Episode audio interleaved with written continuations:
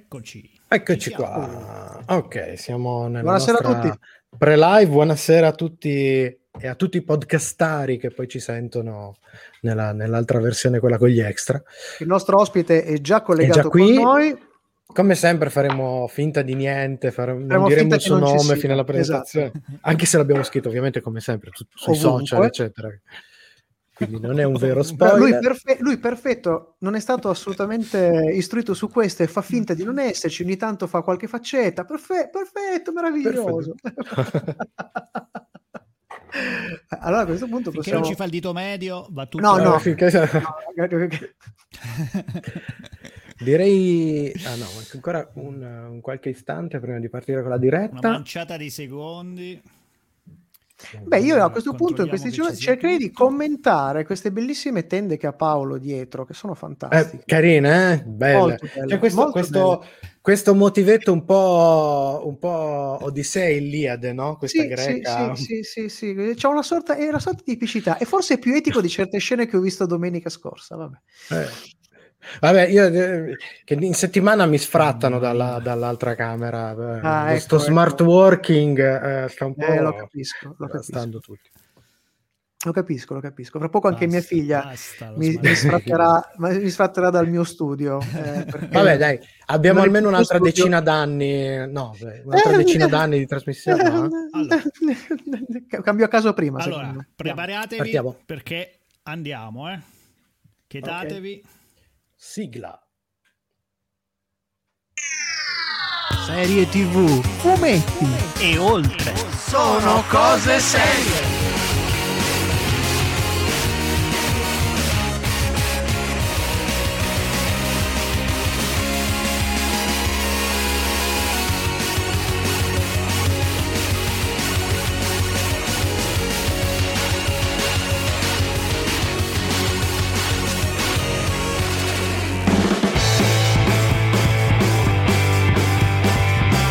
Secondo me tu stai usando il microfono del PC invece che il microfono lì sotto. Giustamente, lo- la volta che abbiamo un ospite che Che parla di suono, tra- paurosi. Abbiamo con noi Fabio Di Santo. Beh, allora intanto dovevamo non suonare come Lucarelli. Paura, eh? Curare tutto l'audio che in qualche modo non è lì a caso. Voglio fare del rumorismo live. L'esterno di una discoteca. Volevo sapere qual è il suono delle cazzate che diciamo noi in trasmissione. C'è il silenzio che in realtà è lì ben presente, ha un valore narrativo altissimo. Quello anche, non volevo dire prima. Quel trombone sembra una scena di un film di Alvaro Vitale. Il cane è il più bravo di tutti. Dagli autori di Dark. Dal barista che portava il Esatto. caffè sul set di, di Esatto. Dark. Questo pipistrello qua è sicuramente meglio di quello di Snyder. Però potrebbe essere una rottura di innovazione. Secondo me è una questione di pelle. Eh, è una rottura di pelle. Quattro fogli di fumetto dove Snyder invece ci ammolla 50 ore. In questo caso, comunque, noi saremo qui per raccontarvela. No, no, deve aspettare la pensione.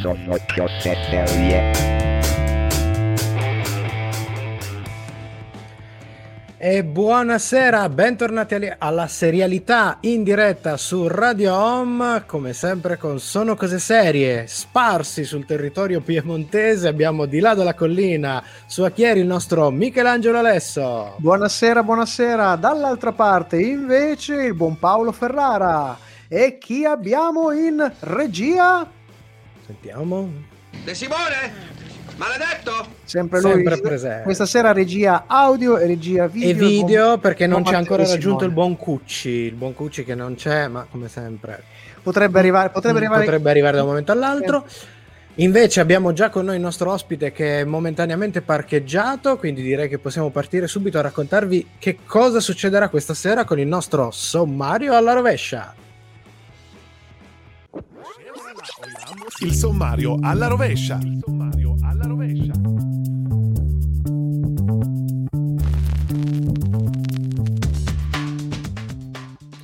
E la chiusura, come sempre, è dedicata alle nostre rubriche. Questa sera è il turno delle curiosità, sapevatelo.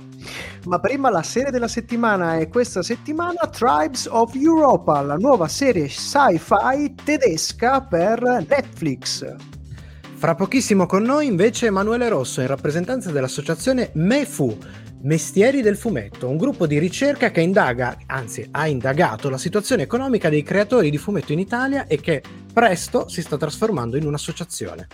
Ricordiamo che la musica di questa puntata è farina dell'ufficio musicale di Sono Cose Serie, perché quella della serie della settimana c'è, una playlist, ma diciamo che era poco radiofonica. Non è proprio radiofonica.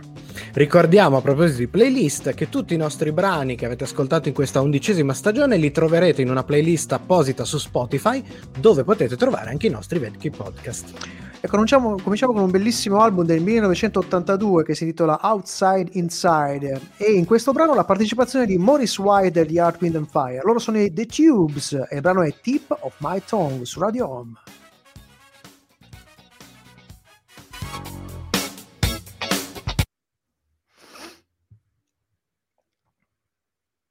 Torniamo fuori Oh, onda. siamo in fuori onda, siamo, Siamo in fuori onda, e entra il nostro ospite Fuori che fra poco, fra Eh, poco può- può parlare, eh, può parlare. Posso parlare adesso? Ciao Emanuele. Anch'io da, anch'io dal Piemonte, Ma- anch'io da Torino. in Emanuele- Ah, sì? eh sì, Sei, sei- sei un, un conterraneo. Sì, ormai acquisito. un altro. Qui l'unico, che- l'unico che è nato in Piemonte è il sottoscritto, anche se non ha origini. Sì, tu di secondo, cioè sei un piemontese, Secondo. Neo-piemontese. dai. Sì. Ma il Di- nostro di origine, ospite invece- ha visto la serie della settimana? Io praticamente non guardo serie TV. Molto bene, molto benissimo, molto benissimo. Vabbè, eh, ma è- Dovremmo non interrompere tempo, non la trasmissione No, però subito. immagino, Ah, immagino invece che leggerà molti fumetti. Eh, eh, i fumetti. Sì, i fumetti sì, ne leggo molti, Allora- poi di- va, va un po' a periodi chiaramente, a ondate, ecco. No, Eh, no, certo. ci mancherebbe, ci mancherebbe. Fa parte sempre della serialità, anche su carta, ma è sempre serialità. Noi ovviamente prediligiamo quella, quella televisiva perché insomma è, è- è anche insomma, tira di più in questo momento Che non sappiamo leggere. perché non sappiamo leggere. Sì. Eh, beh, qua, eh, in realtà, Ma- in realtà ma- siamo ma- tre nerdacci fumettosi tutti e tre. In realtà ci siamo conosciuti tutti e tre per colpa di una fumetteria, peraltro. Eh già. Quindi, Eh già, eh già, eh già.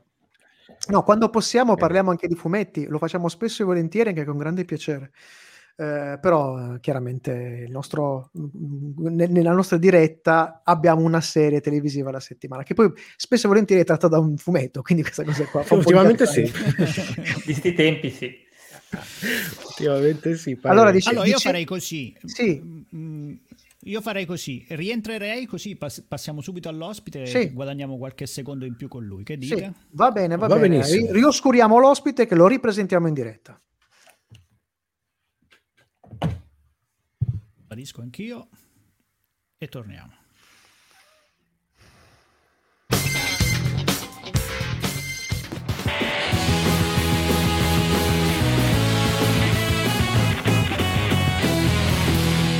L'intervista.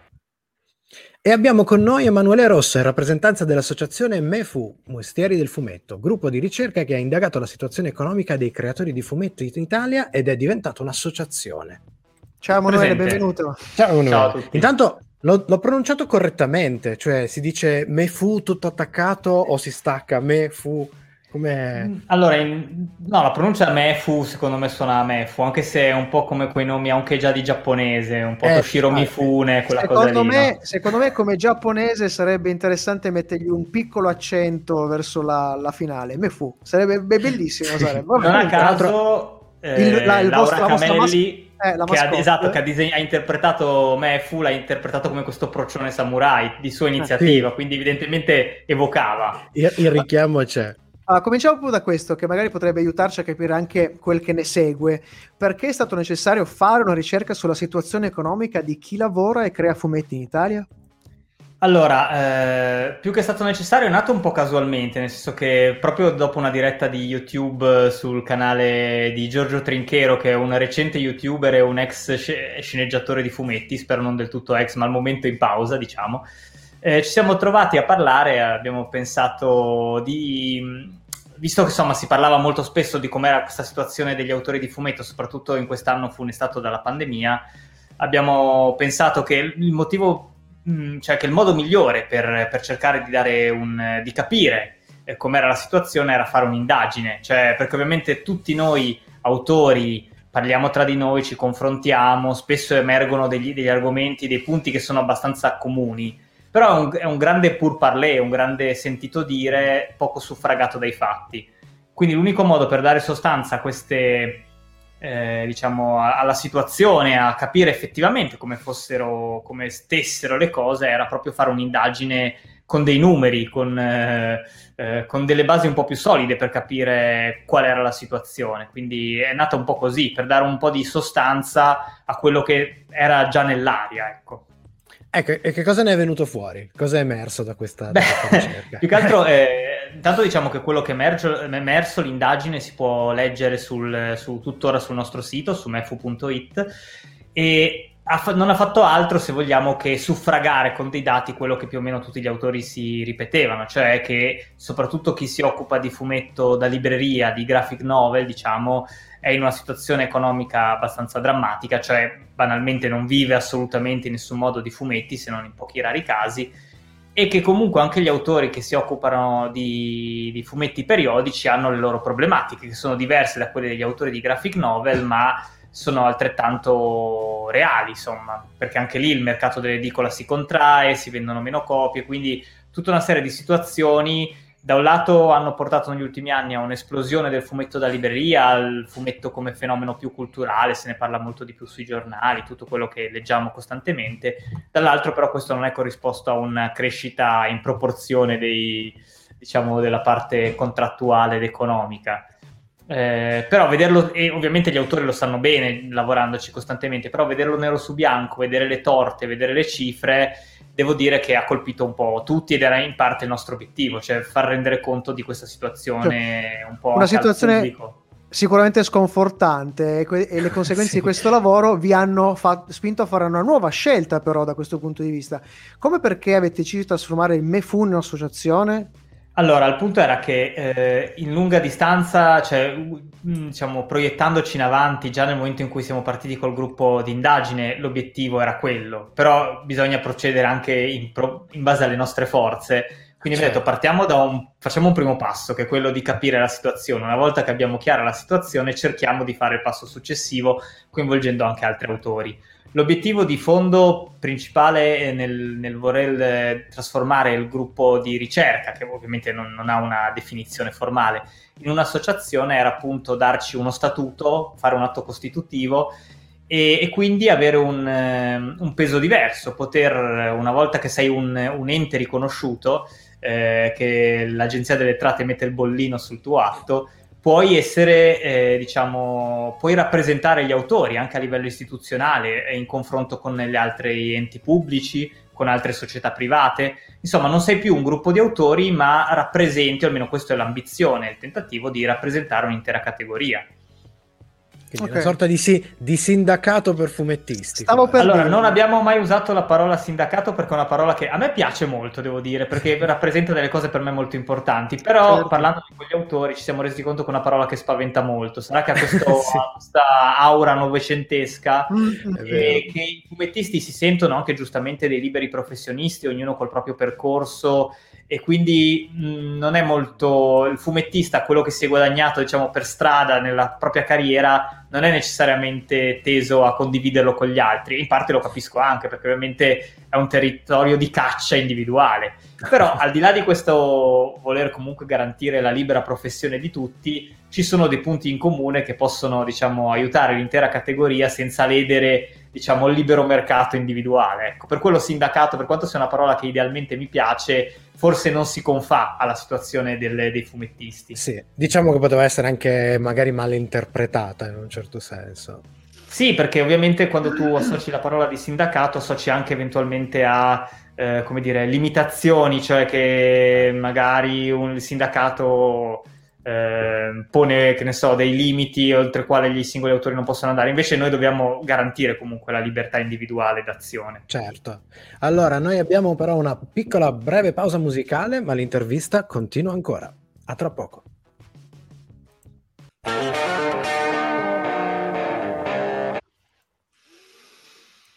Ecco, Eccoci ti, ti faccio una, una domanda da fuori, fuori di categoria. Com'è?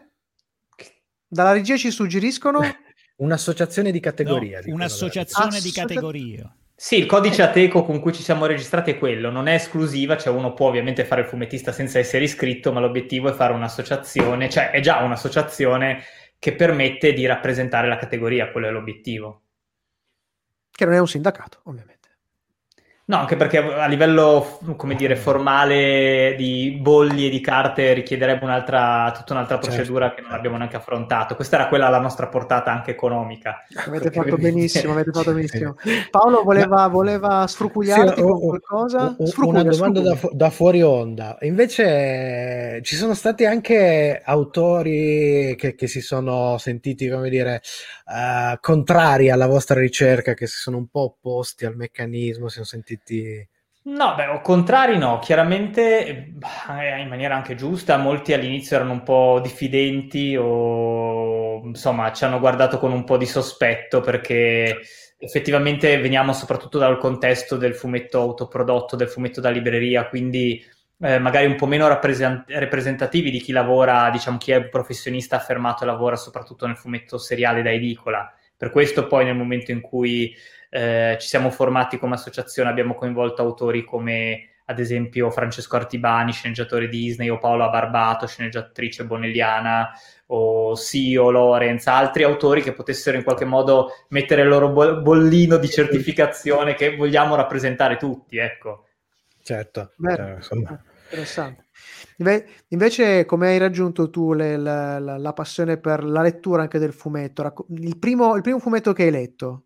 La cosa personale? Allora, sicuramente da- come moltissimi sono partito anch'io leggendo un sacco di, di topolini, se però devo, inevitabilmente, se però devo dare un, un inizio più, una- un passaggio più forte per me personalmente, che ho 39 anni e sono, diciamo, diventato adolescente proprio in occasione dell'arrivo dello sbarco dei manga in Italia, è stato credo il numero 17 di Kenny il Guerriero versione Granata Press. Uh, libro che mi sono comprato io da solo. E allora con questa, con questa direi che possiamo tornare in diretta. fantastico.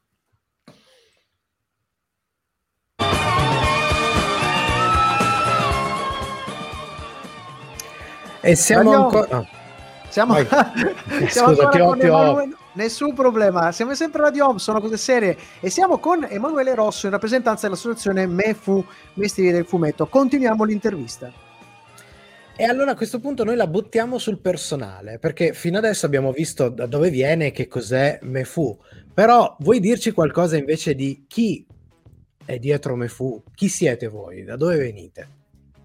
Allora, eh, appunto, i, i- tre fondatori, diciamo, base siamo io, eh, che sono appunto un autore che viene dal mondo del graphic novel, eh, avendo pubblicato Becco- per Becco Giallo, Tunue e adesso Coconino, gli ultimi due libri. Ehm, Samuel Daveti, che è uno dei fondatori di Mamma Aiuto, che è uno dei principali gruppi, come dire, di autoproduzioni che c'è in Italia, attivo da, non so, neanche più di dieci anni di sicuro e mh, Claudia Palescandolo che è una colorista eh, che ha lavorato per un sacco di editori major, l'ultimo suo lavoro è aver colorato Aldo Brando di Gipi e Critone uscito per, per Coconino. E, mh, quindi e tre estrazioni abbastanza diverse. Poi eh, nel fondare l'associazione abbiamo coinvolto altri autori, per cui abbiamo Francesco Archidiacono, che è un autore molto giovane che eh, diciamo lavora per l'aereo- fa fumetti per l'aeronautica, fa strano, Ah. e per eh, altre case editrici indie americane. Ariel Vittori, che è molto nota nell'autoproduzione perché fa la colorista anche, e, diciamo è tra le fondatrici di Attaccapanni Press. Oh. Poi abbiamo, come detto prima, Paola Barbato, sceneggiatrice Disney, Artibani, Francesco, sceneggiatore anche lui, cioè lei, eh, di, eh, Bonelli, Bonelli. Disney, scusate. Sì. Eh, Lorenz, Lorenzo Ceccotti, autore unico che ha lavorato per un sacco di editori, è difficile elencarli tutti. È difficile anche inquadrarlo Lorenz perché mh, è proprio un artista a tutto tondo. Esatto, poi che ho dimenticato Sio, Scottex, Sio, insomma sì. Simone Albrigi che tutti conoscete.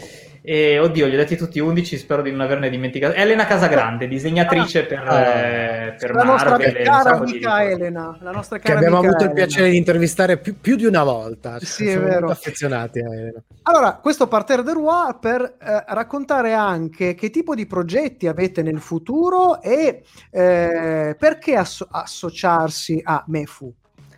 Allora, il progetto più imminente è, ci stiamo lavorando, ma richiede un po' di tempo. Ora che abbiamo lanciato l'associazione, l'abbiamo anche annunciato pubblicamente, abbiamo anche eh, fatto il teaser per dire che a breve partirà la campagna di tesseramento, perché chiaramente gli 11 erano per rappresentare un po' tutte le possibili eh, come dire, sfumature, sfaccettature del mondo del fumetto italiano. Adesso però l'associazione si apre a tutti quelli che vogliono tesserarsi, che siano autori professionisti o anche autori che frequentano le scuole di fumetto, eh, non ancora pubblicati, ma anche privati che possono associarsi come sostenitori, ecco. Quindi stiamo lavorando a, ehm, alla campagna di tesseramento, a creare un'area riservata sul nostro sito che darà tutta una serie di contenuti extra per chi è associato, perché ovviamente cercheremo di far sì che uno ci possa iscrivere sia per sostenerci, a prescindere, a, te- a tariffe estremamente popolari, che però cercando di dare anche dei servizi specifici come consulenze fiscali o legali dedicate,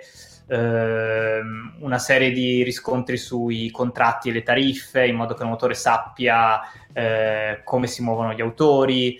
E poi insomma ci sono tante altre cose in, in ballo che cerchiamo, speriamo di costruire nel corso dei, dei prossimi mesi. Ecco. Mm, Quindi- mm, mm, molto quindi interessante.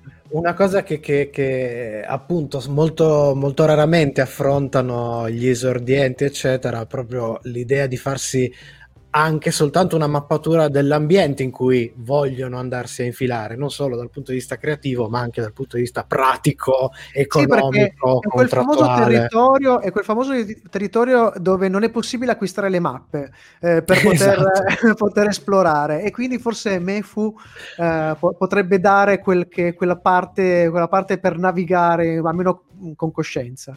Beh, diciamo Ecco. che è una parte che ogni autore, anche professionista, cerca di mettere da parte perché occuparsi di numeri, di soldi, di contratti è una palla. Quindi se puoi lo eviti, però a un certo punto i nodi vengono al pettino, quindi devi affrontarlo. Quindi meglio farlo subito, meglio farlo in maniera chiara, meglio lavorare soprattutto sui giovani, perché un autore professionista magari ha già trovato il proprio percorso, ma un autore giovane che deve appunto entrare nel mercato può avere bisogno di coordinate, se gliele dai subito speriamo possa lavorare poi meglio in futuro. Certo. Ecco, certo. e a proposito di coordinate, direi che è il momento di dare un po' di coordinate a chi ci sta ascoltando. Dove deve andare? Chi vuole seguirvi, vuole sapere qualcosa di più o eventualmente associarsi a Mefu? Beh, allora deve seguire chiaramente il sito mefu.it dove met- carichiamo tutti i materiali che produciamo, per cui abbiamo sia l'indagine, ma c'è già una guida alla lettura dei contratti, c'è l'elenco di tutti gli autori di fumetto attivi, che è anche stato quello una cosa molto importante che abbiamo fatto. E poi eh, gli aggiornamenti day by day, laddove ci sono delle cose da dire day by day, sono principalmente su Facebook e su Twitter, dove ci sono i nostri profili, mentre su YouTube, sul nostro canale, trovate tutte le interviste che per ora abbiamo realizzato, che sono ad autori di fumetto, e anche una serie di incontri con gli editori, proprio per vedere le cose dal punto di vista anche dell'editore, come si muove un editore, perché fa i contratti in un modo oppure in un altro, come lavora per la promozione. Domani, non a caso, abbiamo eh, il 25 alle 21 abbiamo l'incontro con Tunue, che è il quinto di, questa, di, questo, di questo ciclo di incontri su- con gli editori. Molto bene, allora ringraziamo Emanuele Rossi in rappresentanza dell'associazione Me Fu Mestieri di Fumetti, è stato un vero piacere parlare di fumetti, di cosa c'è dietro i fumetti e come soprattutto quest'ultimo anno ha in qualche modo minato, minato la- Inciso, la- sicuramente. inciso sulla professionalità e sui professionisti. Grazie ancora, rimani con Grazie noi ancora, ancora per il fuori onda e noi facciamo una piccola pausa musicale e poi la serie delle settimane.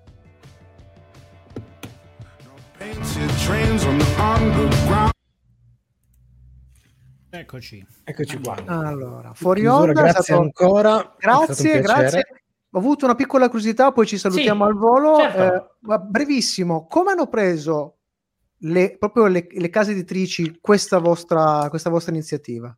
Allora, Brevissimo. diciamo che eh, brevemente eh, noi abbiamo sempre cercato di porci non come, mh, come dire, in contrasto alle case editrici, ma con l'idea che se si fa una buona informazione, diciamo, se si collabora, questo fa bene a tutta la filiera. Quindi Eh. abbiamo da subito cercato di porci non come eh, spauracchio degli editori, perché c'era questo rischio, onestamente, però abbiamo sempre subito messo le carte in tavola eh, per dire che il nostro obiettivo non era di metterci contro gli editori, ma per lavorare insieme per migliorare i rapporti tra editori ed autori e migliorare la promozione del fumetto e quindi si spera anche l- la quantità di pubblico e a cascata il reddito di tutti. Verissimo, Certo. bella, bella, bella, bella. Bene, bravi, bravi Grazie ragazzi, ancora. davvero bravi ragazzi. Grazie, Grazie a voi. Vi guarderemo e vi seguiremo e forse se, se- se ci sarà possibilità cercheremo di contribuire anche noi in qualche modo. Va bene, vi ringrazio molto. Ciao, ciao. Grazie Manuel. ancora, buona ciao, serata. a tutti. Altrettanto, ciao ciao.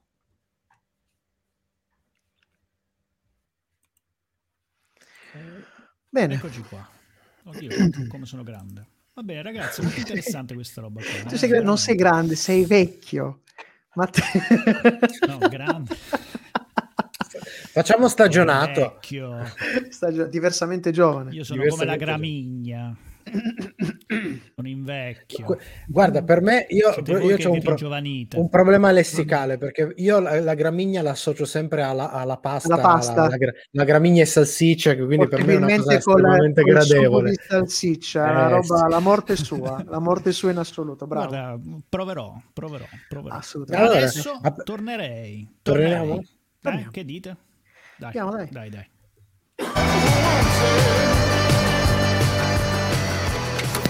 Serie TV.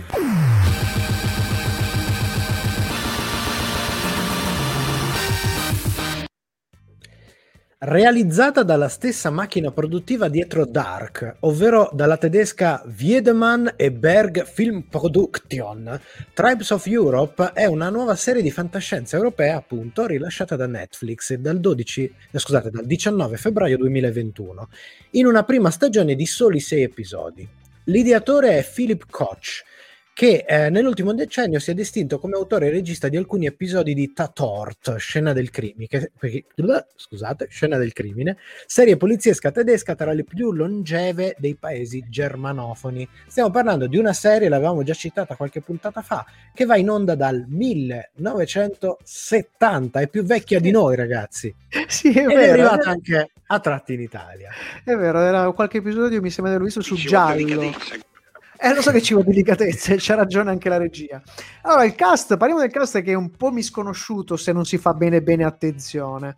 È Mm. piuttosto giovane, ovviamente principalmente tedesco. Tra i volti noti Henriette Confurius, vista nella Contessa e Beloved, Beloved Sisters, ehm, Melika Furutan, vista al cinema con Palermo Shooting di Wim Wenders, Oliver Masucci, nostra conoscenza perché Eh, l'italo tedesco che eh. abbiamo visto proprio in Dark, Ulrich! nel ruolo di Urlik Nielsen. Poi abbiamo Robin Finster, che è stato Freud nella serie omonima distribuita sempre da, da Netflix. Poi Benjamin Sadler, dalla lunghissima carriera di cui noi abbiamo visto solo una parte, proprio nella famosa serie di cui sopra, cioè Tatort. Eh, Anna Ularus, seppur giovane, con già una notevole carriera cinematografica alle spalle, con film come La settima musa o Inferno di Ron Howard, e l'attore inglese, questo sì che lo conosciamo molto bene, James Faulkner, visto in Downton Abbey, eh, Game of Thrones, ma anche nella trilogia cinematografica di Bridget Jones. Ma di cosa parla Tribes of Europa? Sono passati ormai 35 anni da un terribile blackout che ha portato a smantellare l'Europa in una serie di microstati in perenne tensione e lotta tra di loro. Un misterioso cubo, e dai con questi cubi, sembra essere la chiave per cambiare le cose, o almeno è quello che sembrano aver compreso i tre fratelli che ne sono entrati in possesso. Per sapere il nostro parere non vi resta che rimanere dopo il brano musicale per la nostra recensione. Black Pumas, Black Cat.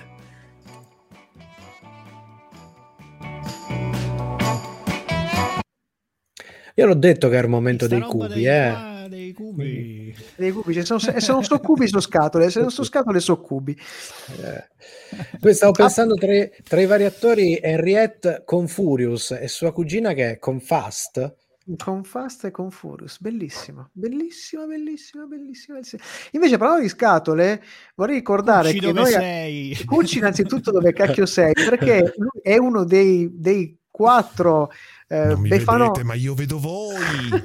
dei quattro Befanoni che domenica scorsa alle 8 del mattino si è puppato quattro ore di Snyder Cut e ha registrato e poi lui ha editato tagliuzzando Ha quindi editato. dovendocelo praticamente rivedere eh, praticamente insieme a noi la, la nostra reaction al, al film di Zack Snyder Eh, quindi se avete Che ancora possiamo pazienza riassumere se volete. eh? Beh, aspetta, Guarda, guarda, noi, la abbiamo, nostra- noi abbiamo riassunto c'hai la diapositiva? C'è- c'hai la 50 dia- minuti abbiamo riassunto C'è C'è la la- diapositiva io. vai, vai, vai, Vai, vai. Ma what the fuck? Pensavo che- peggio. eh? eh, pensavo- Guarda, ci sta, ci sta, ci come al solito, quando si parla di Zack Snyder, Zack Snyder è divisivo. È divisivo, sì. O Ma è tra l'altro. Metà, infatti, metà di noi pensavano la prima clip e l'altra metà. È un fatto di pelle. Ah, No, di pelle, di rottura di pelle. Ma io penso di, di far parte di questa seconda. Comunque, eh, dicevo, ricordo, ricordo che abbiamo anche una promessa aperta, quindi cominciamo a organizzare una serata, un pomeriggio, un momento dove fare un bel eh, Old Nerd Caffè. Che abbiamo pure Sì, perché c'è un amico, un amico, C'è eh, Mr. T. Mr. T, Mr. che, che Mr. T che vorrebbe vuole fare una chiacchierata con Organizza- noi su- sullo, In fretta, in fretta organizziamo. Eh sì, sì, sì, sì, sì. organizziamo ci in va, ci fretta. Ah, così in fretta che io tornerei. Che dite? Va bene, dai. Va bene. Dai, dai. Allora, mi nascondo e...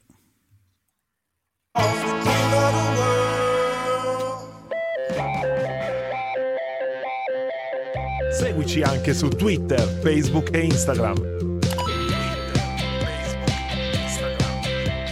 Sono cose serie. Sempre con te. E siamo sempre su Radio Home, sono cose serie, stiamo parlando della serie della settimana, questa sera è Tribes of Europe ed ecco la nostra recensione. Ah, dobbiamo ammettere che da un punto di vista squisitamente tecnico la serie ce la mette tutta. La produzione non ha badato a spese per location, scenografie, costumi e effetti speciali, che questi ultimi sono pochi, ma ben integrati, soprattutto quelli digitali. Eh, molto riusciti alcuni ambienti dove è credibile la stratificazione degli oggetti avvenuta nel corso del tempo e il fatto che non si butti via niente, molti oggetti siano stati riciclati e riassemblati. Eh, un po' meno riuscita invece la fotografia che abbiamo trovato un po' troppo pulita e spesso anche un po' smarmellata e l'uso non particolarmente virtuoso della telecamera a mano. C- soprattutto c'è nel primo episodio una scena una scena d'azione dove c'è questa telecamera a mano che entra e esce in alcuni ambienti fa venire mal di male. Ma i problemi, ma i problemi purtroppo non sono questi, ma altri. Forse per le nuove generazioni questo mondo post-apocalittico potrà sembrare affascinante, ma per i Vedem come noi, che hanno conosciuto Mad Max, Jena Plinsky, Ken il guerriero e tutti i derivati, tutto questo sembrerà un enorme déjà vu con ben pochi guizzi. Certo, non mancano i temi interessanti ancora da esplorare, c'è il blackout mondiale, gli Atlantidei e la misteriosa minaccia proveniente da est, eh, e diciamo che come teen drama si regge anche abbastanza sulle sue gambe, se però non si hanno troppe aspettative. Peccato però che sia pieno anche di fastidiosissimi stereotipi abbastanza telefonati, tipo allora, c'è il figliazzo di puttanazza dal cuore d'oro, il buono che sembra buono ma in realtà è un figliazzo di puttanazza, la cattiva cattivissima che però ci tiene uno dei protagonisti, la cattiva che fa in tempo a redimersi prima di morire malissimo, questo proprio Kenny guerriero, e via discorrendo. È vero che anche tu hai notato questa similitudine con... Poi non so Ma perché ho, ho fatto subito il gancio, mi è venuto il gancio automatico con Sanremo e non mi ricordo più come si chiama quel cantante che si è presentato vestito da Yuda in lacrime di Ah, sangue. è vero, è vero, è vero. Proprio mi è venuto in mente quella scena lì. Vabbè, infine desta una certa perplessità che una serie del genere arrivi dalla stessa casa di produzione di Dark, prodotto distante anni luce sia per qualità tecnica che per gusto anche narrativo. E parlando di sapore, quello televisivo è il più deludente purtroppo. Sotto sotto vorrebbe fare il verso a una certa estetica alla Hunger Games per chi ha visto i- la famosa serie di film, ma rovina eh, nella pacottiglia vista purtroppo nelle prime due stagioni e grazie per aver- non aver proseguito oltre di The Shannara Chronicles. Eh, a questo aggiungiamo una gestione Ah, risultano un po' burgari. eh, lo so, eh, c'hai ragione pure tu. A questo aggiungiamo una gestione sbilanciata della narrazione seriale ed è un peccato in sei episodi perché per quattro succede praticamente poco o nulla per poi precipitare negli ultimi episodi che sono anche molto interessanti ma sono troppo in fretta, succede tutto troppo in fretta ed è tutto troppo veloce. Peccato davvero, ma, ma la nostra recensione non è ancora conclusa. Vi ricordo che ci sono le nostre scale, soprattutto quella della scimmia, ma dopo Patti Smith.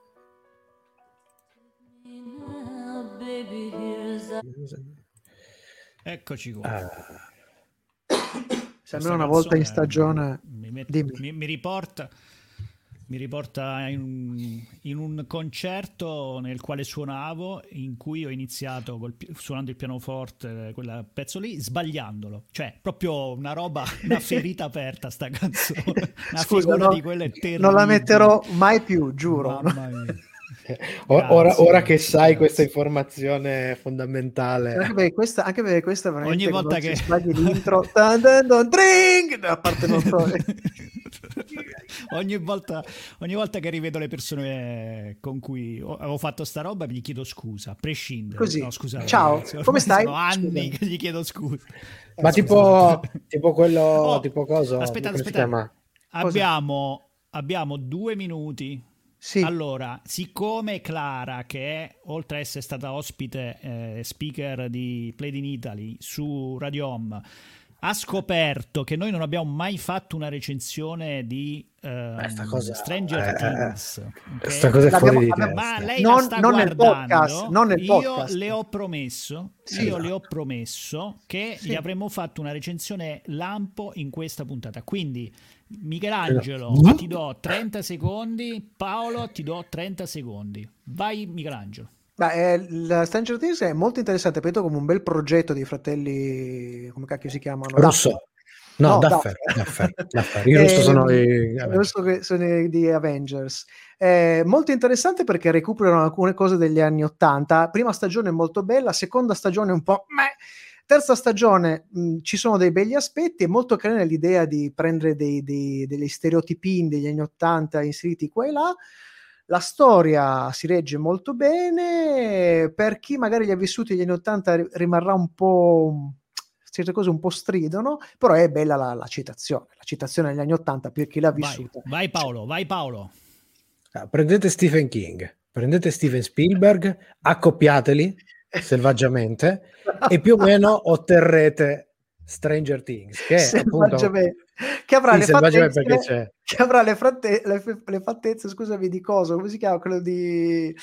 Ah, con l'occhio tutto storto, come si chiama? Slot, Ah, slot, slot, slot, assolutamente. Eh, che, cioè, eh, è sicuramente un atto d'amore, ma in questa mh, masnada di gigaproduzioni che puntano tutto sulla nostalgia, Stranger Things invece punta tutto comunque sulla narrativa. È una storia Sì, sì. appassionante, ben scritta, dove gli anni 80 non sono soltanto l'estetica e il citazionismo Basta, basta. fichissimi, basta. Torniamo, torniamo, torniamo. ma anche quelli narrativi, mi richiami alla psi- parapsicologia dell'epoca.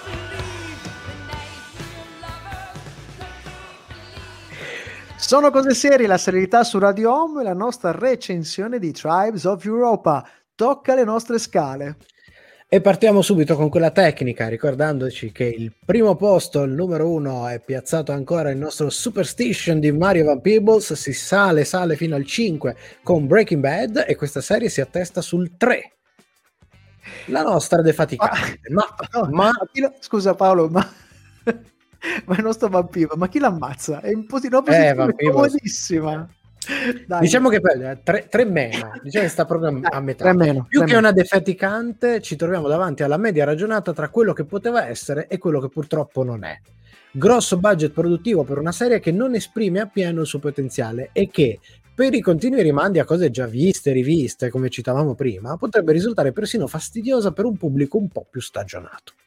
Saremo noi fuori target, o forse ci aspettavamo che insomma sta serie abbissasse quantomeno la qualità di Dark, comunque non c'è niente da dire, rimane un peccato. Che scimmie abbiamo questa Che sera? scimmia? Piccolina, piccola, piccola. 2 su 5, il Tarsio, scimmia piccola ma dagli occhi grossi. Che dire, sono solo 6 episodi, ma inizialmente vi sembreranno 16 e questo, e questo è molto grave perché abbiamo sempre, no, perché abbiamo sempre rimproverato Netflix di allungare troppo il brodo. Qua non hanno allungato il brodo e sono riusciti a fare una, una- una cagata lo stesso. E quando le cose cominceranno ad essere mediamente interessanti, la stagione purtroppo si conclude. Da qui il nostro consiglio per la fruizione. Per questa serie consigliamo la nostra tecnica sperimentale ideata dal nostro buon Matteo De Simone Simone. dell'inattentive watching, cioè ovvero guardare la serie mentre vi occupate delle faccende domestiche, tipo lavare i piatti, stirare, eccetera, eccetera. Io vorrei sapere, Matteo, in quale attività, poi adesso che arriverà al suo angolo, in quale attività sarà riuscito a guardare questa serie. Questo fatelo sicuramente almeno per i primi quattro episodi, perché in definitiva non vi perderete granché della trama. Poi magari tornate a una visione normale gli ultimi due episodi. Eh, adesso sarebbe C'è una sigla. Ecco. L'angolo maledetto. Simone, sempre l'iniziativa prendi, sempre. L'opinione di De Simone. Diamo il, benvenuto, diamo il benvenuto a Matteo De Simone in diretta su Radio Home. Ciao Matteo. No, ciao ragazzi, oggi sarà duro perché c'è un ritardo tra quello che dico io e quello che ascoltate voi, ma Ok. Ce ne siamo accorti. voglio rispondere alla domanda Grazie. iniziale. Io eh, eh, mentre guardavo questa roba qui ero non me lo ricordo perché ero talmente inattentive che a un certo punto mi avete chiesto ma tu l'hai finita a vedere la, la- la serie? Io gli ho detto Sì. "Guarda, mm, sono a metà e invece Ah, ero ok. all'ultima, non me ne sono nemmeno accorto. perché pensavi, perché pensavi durasse, durasse 13 episodi. I soliti almeno. 13 episodi. No, perché stavo aspettando le due puntate dove succedeva qualcosa. Ah, ok. E non me ne sono accorto che stava succedendo qualcosa. E quindi è stato un po' strano.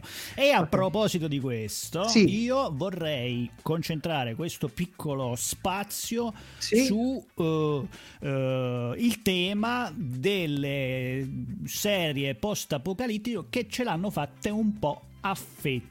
Ok, Molto bene. Mi piace, mi piace un'altissima concentrazione Di serie post-apocalittiche che ce l'hanno- ce l'hanno. esatto.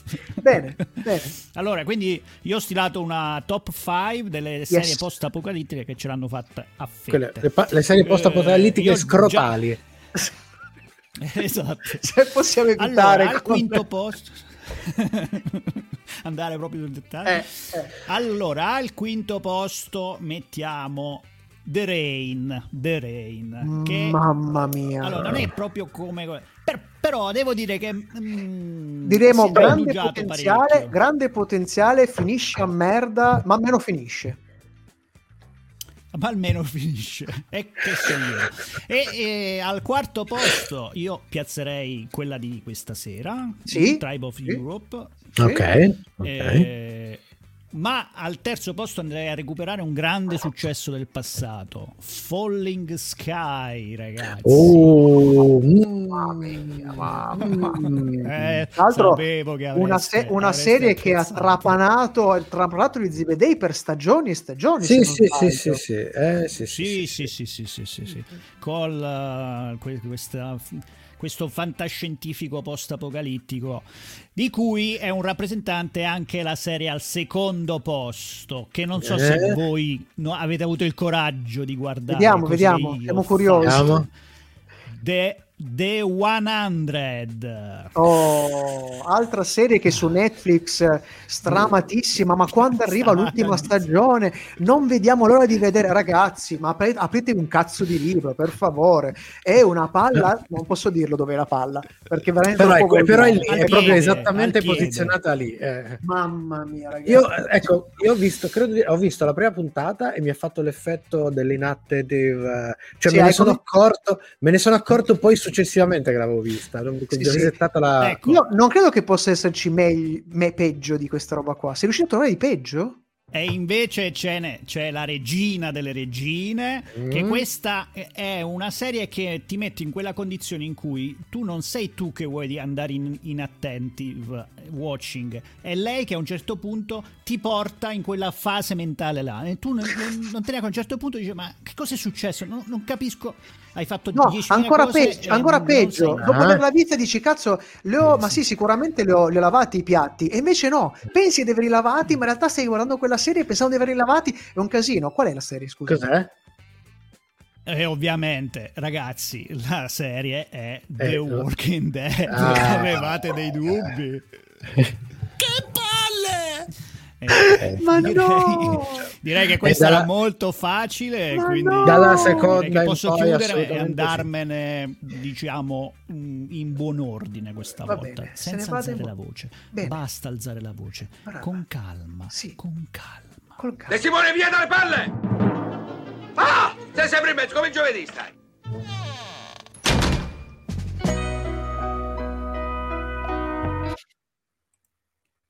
Ed eccoci nel nostro Eh, bellissimo fuori onda. Però ci hai fregato perché io non la consideravo una serie post-apocalittica. e In effetti, Eh, è una però c'ha ragione, è post-apocalittica. C'è un'apocali- un'apocalisse zombie. È sicuramente una serie scrotale. Proprio. Eh. però tutto questo, cioè, Ma voi eh, cosa, ci avreste messo? Scusate, No, no, cosa ci no. avreste messo? No, no, Eh, no, no, in effetti facendo col senno di poi, col senno di poi, in effetti, in effetti stiamo Io, io sinceramente, guarda, se vuoi ci, ci avrei messo tipo in- tra il primo e il secondo posto un po' di pari meriti tra serie post-apocalittiche, cinematografiche, young adult, dove ce ne sono una bella camionata. Che... Vabbè, eh, io ti ricordo che anche l'Italia, sotto, sotto mentita e spoglia, ha creato delle cose post-apocalittiche, post... eh, cosa si può dire? Nel periodo in cui 1999 fuga da New York in Italia... Sì, poi- vabbè, quella è sono Umberto, arrivati- Le- Umberto Esatto. Lenzi e compagnia cantando. No, Esatto. invece, invece no, citiamo una cosa carina, perché ogni tanto è bello Sì. A proposito di Italia, a proposito di post-apocalittico, c'è una serie di romanzi per ragazzi di, di- di- di questi anni, eh, consigliata, molto molto molto gradevole, che è Berlin, scritta, non ricordo purtroppo in questo momento il secondo autore, il primo autore è Fabio Geda, eh, con questa post-apocalittica europea, eh, non, male, consigliata. È totalmente differenza tra, differente da questa, immagino che abbiamo Esatto, diciamo la, la versione bella di, questo, di, un, di un plot. Che è un troppo peccato, che è un peccato perché ci sono delle cose anche interessanti in vero. questa serie. Porca di quella paletta, Lo- lo- ribadiamo il È vero, ci concetto. sono rimasto perché- male, lo posso dire. Anch'io, anch'io, perché ci sono, sono delle cose, male, perché ho detto questa... c'erano delle Eh, cose eh, molto eh, interessanti. È la classica differenza, perché secondo me ci sono le cose che ti piacciono, le cose che non ti piacciono e le cose che ti fanno incazzare, che sono quelle che potevano piacerti e invece si sono sforzate Vero. apposta per evitarlo. Vero, tipo vero, vero, vero. Snyder con la sua Justice League. Va bene, ma Eh, dove- forse eh. è meglio che torniamo, dai, prima che cominci a dire cose che mi censurano.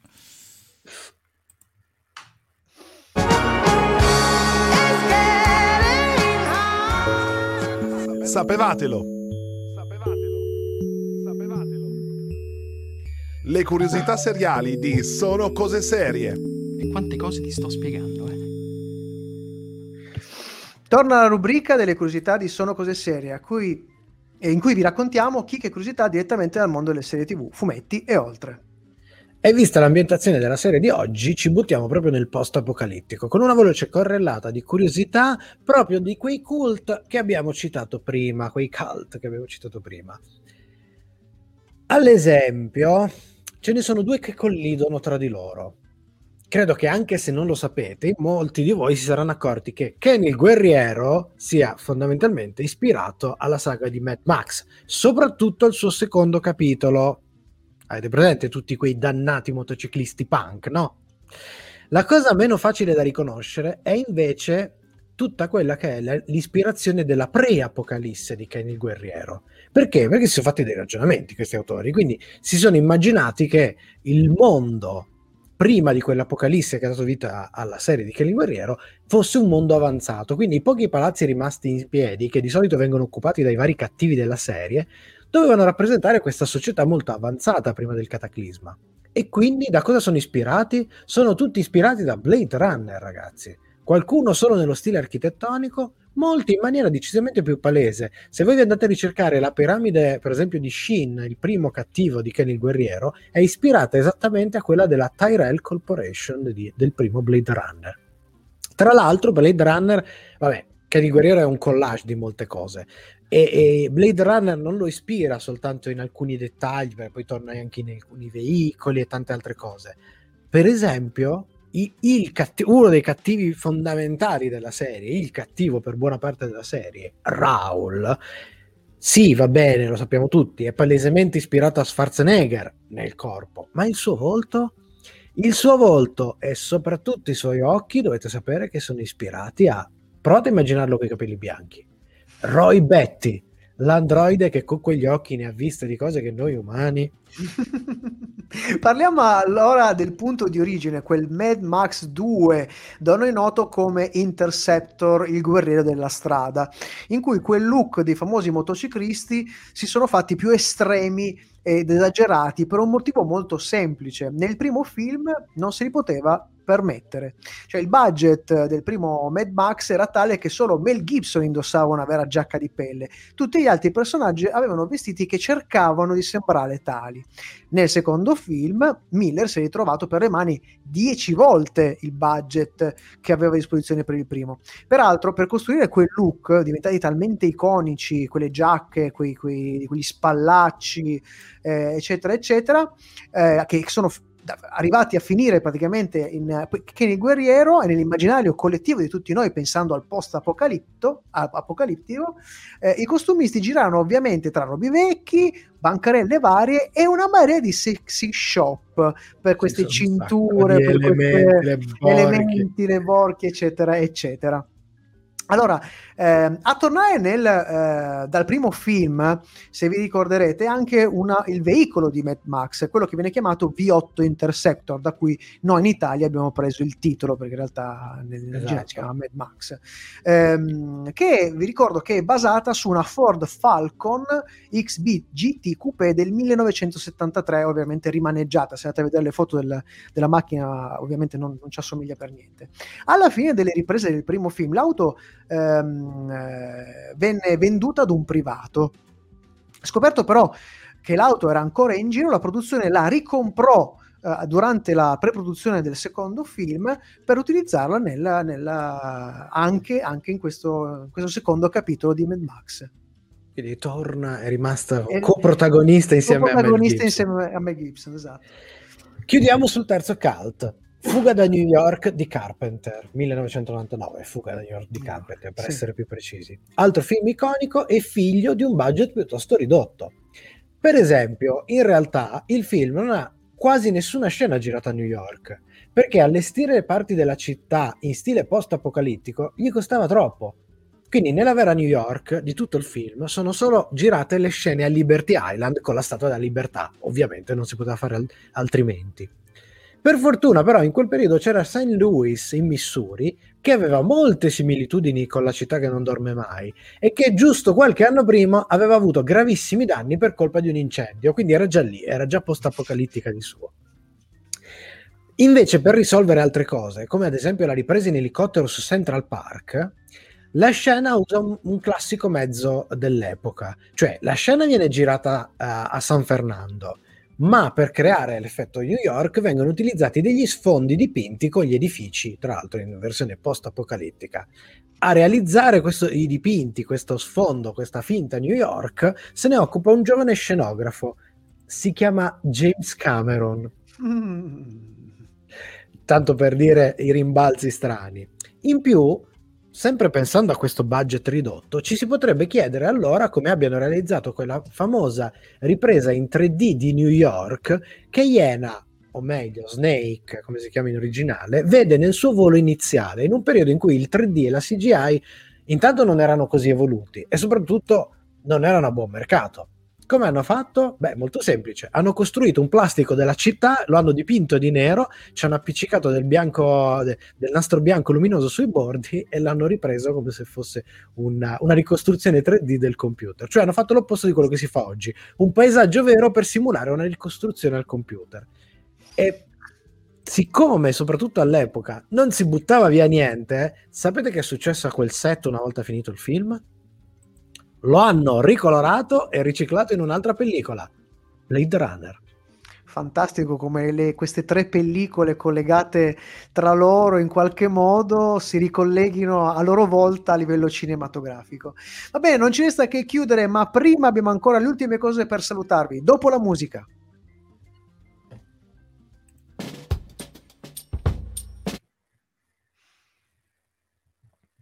La- il collegamento era la mancanza di denaro, mi sembra di capire. So, fondamentalmente Sempre, sì. sempre e comunque. Sempre, sempre comunque vedi, vedi com'era importante la mancanza di soldi perché agguzzava l'ingegno. Guarda che trovate che dovevano tirar fuori questi perché non c'avevano una lira. E torniamo sempre lì. Torniamo sempre E lì. per questo Poi noi invece- tre siamo poi invece- dei geni. Poi No. invece prendi, prendi quell'altro, gli danno 70 milioni di dollari così per aggiustare, neanche per fare un film. 70 milioni di dollari, ce- ce ne- quanti ce ne fai di film? Allora mi stuzzicate però, eh. Eh. È quello. Guarda, oggi Ah, ho, ho visto un No, no, videuzzo di Ci teniamo Sinergo. tutto per Old Sì, Nerd sì, ho visto Ah, videuzzo di sì, Sinergo sì, che- che in tre puntini aggiunge ancora senza fare la recensione perché lui aspetta di poterlo prendere eh, in noleggio perché non era abbonato, non è di quelli che pirata, non è di quelli che fa l'abbonamento a cazzo, gli abbonamenti così a, a UFO, vuole aspettare, ma fa bene, comprensibile, però ha spiegato tre, tre, tre cose che già, già solo come antipasto fanno ben sperare per una sua recensione al fulmicotone. Io sono a conto i giorni in cui vedrò la... De- devo, dire, devo dire, invece, ho trovato in giro eh, spunti di- diversi spunti molto interessanti. Di nuovo, a me quello che colpisce di più di tutta sta faccenda è il fenomeno, al di là del Sì. o meno del film, è il fenomeno che c'è dietro una produzione del genere. E non avevo un ormai- dettaglio che non avevo pensato, effettivamente, che ho trovato nella recensione di Recchioni, il- Mm. ci siamo dimenticati tutti che questo qua è andato via non perché sia stato cacciato, non perché, ma perché ha avuto un, un lutto in famiglia, eccetera. Quindi Certo. vuol dire che stiamo- se n'è andato, ma c'era ancora un contratto pendente. Quindi in Mm. realtà sotto banco non sappiamo, questo potrebbe anche aver impugnato clausole contrattuali Oh per sì, poter fare quello che ha fatto. oh sì, oh sì. E invece Eh, Sinergo diceva che non è un director's cut.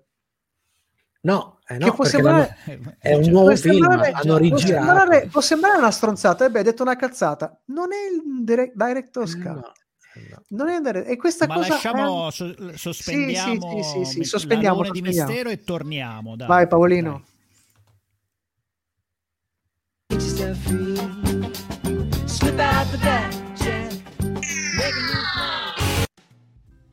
E siamo alla chiusura, siamo arrivati.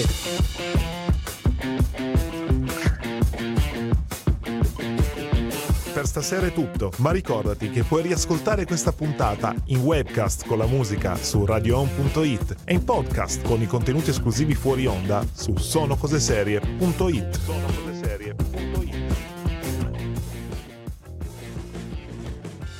Addirittura d'arrivo con qualche, qualche... Beh, la, la settimana scorsa abbiamo avuto molti più problemi tecnici quindi questa sera Oh, oggi- oggi è andata alla briciole, è andata grandissima.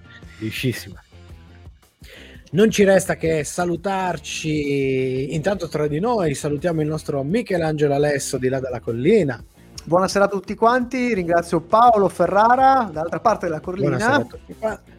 E, ringraziamo il buon Cucci che non, c'è raggiu- che non è riuscito a raggiungerci questa sera ma e che oggi non ha fatto un cacchio, mentre Eh. oggi il buon Matteo De Simone si è fatto il tombino, come ha al solito. fare il giocoliero Ciao Matteo. Detto questo, come sempre vi ricordiamo, i social ve li ha già ricordati tutti la voce di Cucci, ma eh, ci sono anche quelli della radio, ci sono tutte le altre trasmissioni, presto tornerà Crocevia, lo prometto. Eh, Eh, ci sono stati problemi, qualche problema tecnico dovuto purtroppo a- alle questioni di pandemia. Ma tornerà anche Crocevia, ci sono tutte le altre trasmissioni. Ricordo, mettete mi piace anche alla pagina di Radio Home per sapere qualcosa di tutto il resto di quello che succede. Piacete tutti i nostri. andate a Non ci vedere la pagina, alla pagina del MEFU. eh, Sì, assolutamente. dovete andare a vedere la pagina del MEFU e ringraziamo ancora Emanuele Rosso che ha parlato con noi di questa bellissima iniziativa e dell'associazione che ne nascerà. Assolutamente, quindi se, se siete in- vagamente interessati al fumetto o aspiranti in qualche forma, perché poi Mefu eh, quello che tocca sono tutti gli aspetti, non soltanto i- gli autori banalmente di disegni e di storie, ma anche coloristi, inchiostratori, insomma, tutto il- lo staff che sta dietro la creazione di un fumetto trova il suo spazio all'interno del, del Mefu. Quindi mi raccomando. detto tutto Paolo, manca solo Direi una cosa. sì, manca soltanto l'ultimissima informazione. Ricordare, come sempre, la cosa più importante, che chi chi no- non ci non ascolta, ci ascolta è un Birimbino! Birimbino!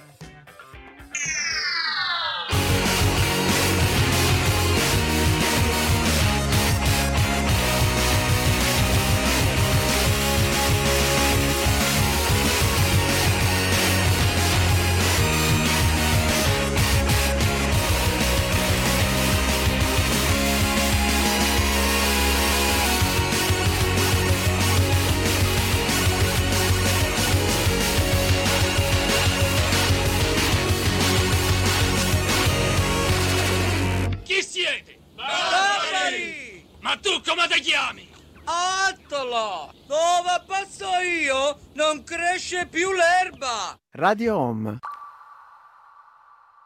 Sono come suono. Quella lì. Ragazzi. Oh, Anche sempre in un ritardo mortale.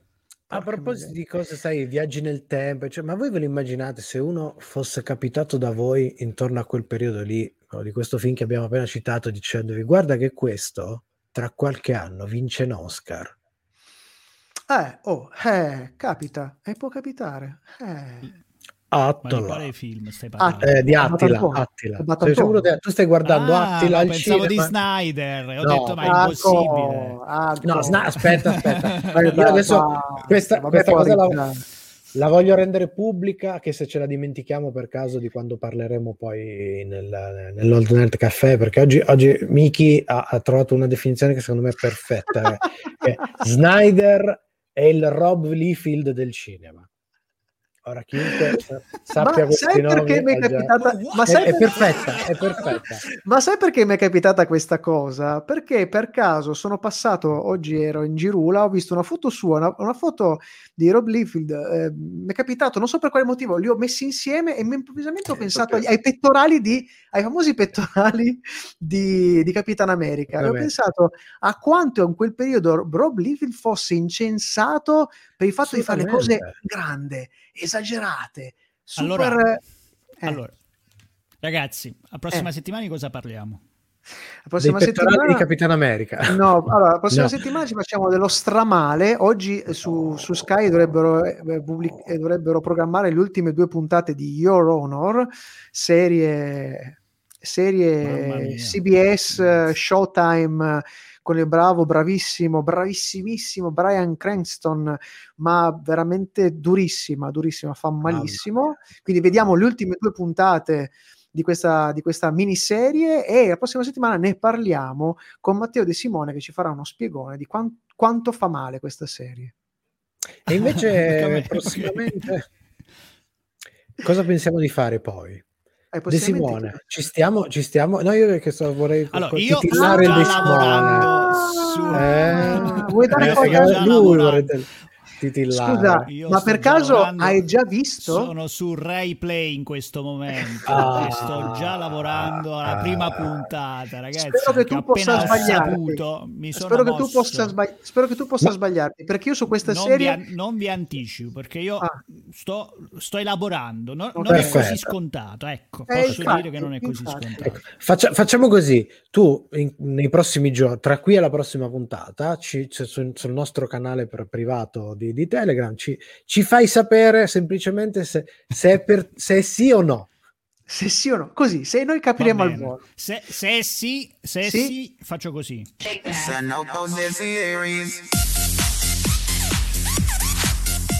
Va bene, allora ragazzi, quest'ultima questa puntata, visto che abbiamo dato questa nuova definizione no, del nostro amico Zack eh, Snyder. regista Zack Snyder, io chiuderei questa diretta con un omaggio a Sì. Liefeld, ok? Liefeld, sì, per, sì, per far capire di Certo. chi e Stiamo- per, di cosa stiamo, stiamo parlando. parlando. Sì, Va bene? sì. Ok. Chiudiamo così. Ciao. Vai. Allora, cerco in diretta. Allora, In diretta cosa Rob cerchi? Allora, Rob Liefeld, Liefeld, Capitan America. Capitan America, è quello famosissimo che ha America. la tavola davanti al... Vediamo solo immagini. Eccolo lì, nella sua bellezza. Vediamolo in te. What the fuck? Eh? Non c'ha dei pettorali. Cioè, De Simone sta morendo. Non era preparato a questa cosa. Ma non te lo ricordi? Eh? Eh? L'abbiamo perso. Questa è, L'abbiamo è, perso. è la recensione di quello che abbiamo appena detto. L'abbiamo perso, non ci posso credere.